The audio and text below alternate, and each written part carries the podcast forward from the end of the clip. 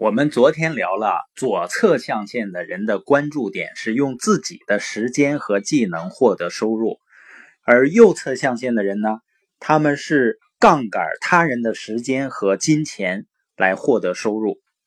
左象限的人呢，追求的是安全；右象限的人呢，要的是自由。但我在生活中跟很多朋友交流起来以后，我发现人们说，如果人生有的选择的话，当然是要自由了。但为什么现实生活中绝大多数人选择的是安全而不是自由呢？罗伯特清崎的两个爸爸呢，都建议他上大学，并且获得一个学位。但是当他大学毕业之后，他的两个爸爸的建议就不一样了。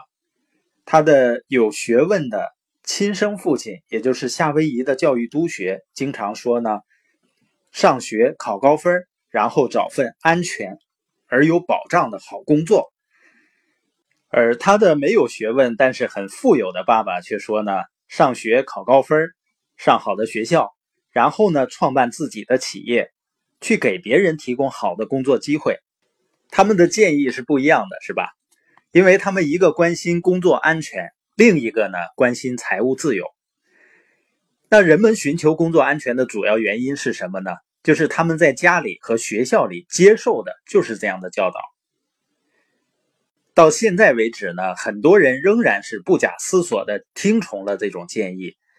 很多人从小就被告诉要首先考虑工作安全，而不是财务安全或者财务自由。大多数人啊，在家里和在学校里都没有学到多少，甚至根本没有学到金钱方面的知识。所以他们就自然而然的更加坚定的信仰工作安全的观念，而不是去追求财务自由。如果你仔细观察现金流象限图呢，你就会发现啊，左侧象限呢是由安全推动的，而右侧象限呢是由自由推动的。社会上呢有百分之九十的人是在左象限工作，主要原因呢就是学校里教的就是左象限所需要的技能。当人们离开学校后呢，尤其是现在的年轻人，很快的就陷入了各种债务之中。有些人呢，甚至在大学期间就已经开始用信用卡透支消费了。如果他们不提升财商的话，他们会在今后的一生中一直欠债。你看一下那些受过教育的普通人的生活，他们的财务记录呢，通常是这样的：上学。然后呢，毕业找一份好工作，很快呢开始挣钱了。然后是消费，这时候的年轻人呢，已经能够支付他的房租、电视、新衣服、一部分家具的费用。一部分年轻人呢，在父母的督促下，能够存一部分钱，但是他们存钱的目的呢，并不是去建立一个为自己能够赚钱的资产，而是为了以后的消费。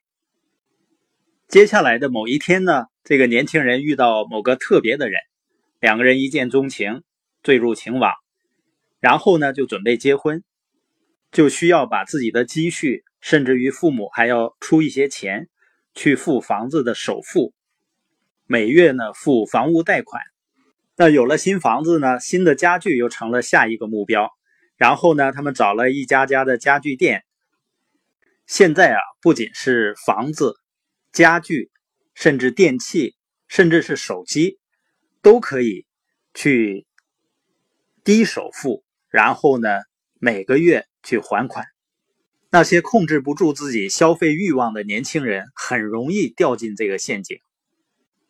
生活是美妙的，他们举办各种派对，把所有的朋友都找来参观自己的新房子、新车、新家具、新玩具。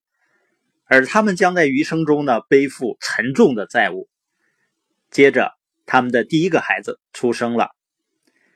这对受过良好教育、工作努力的普通夫妇，必须把孩子交给父母或者幼儿园。他们必须节省开支，然后努力工作。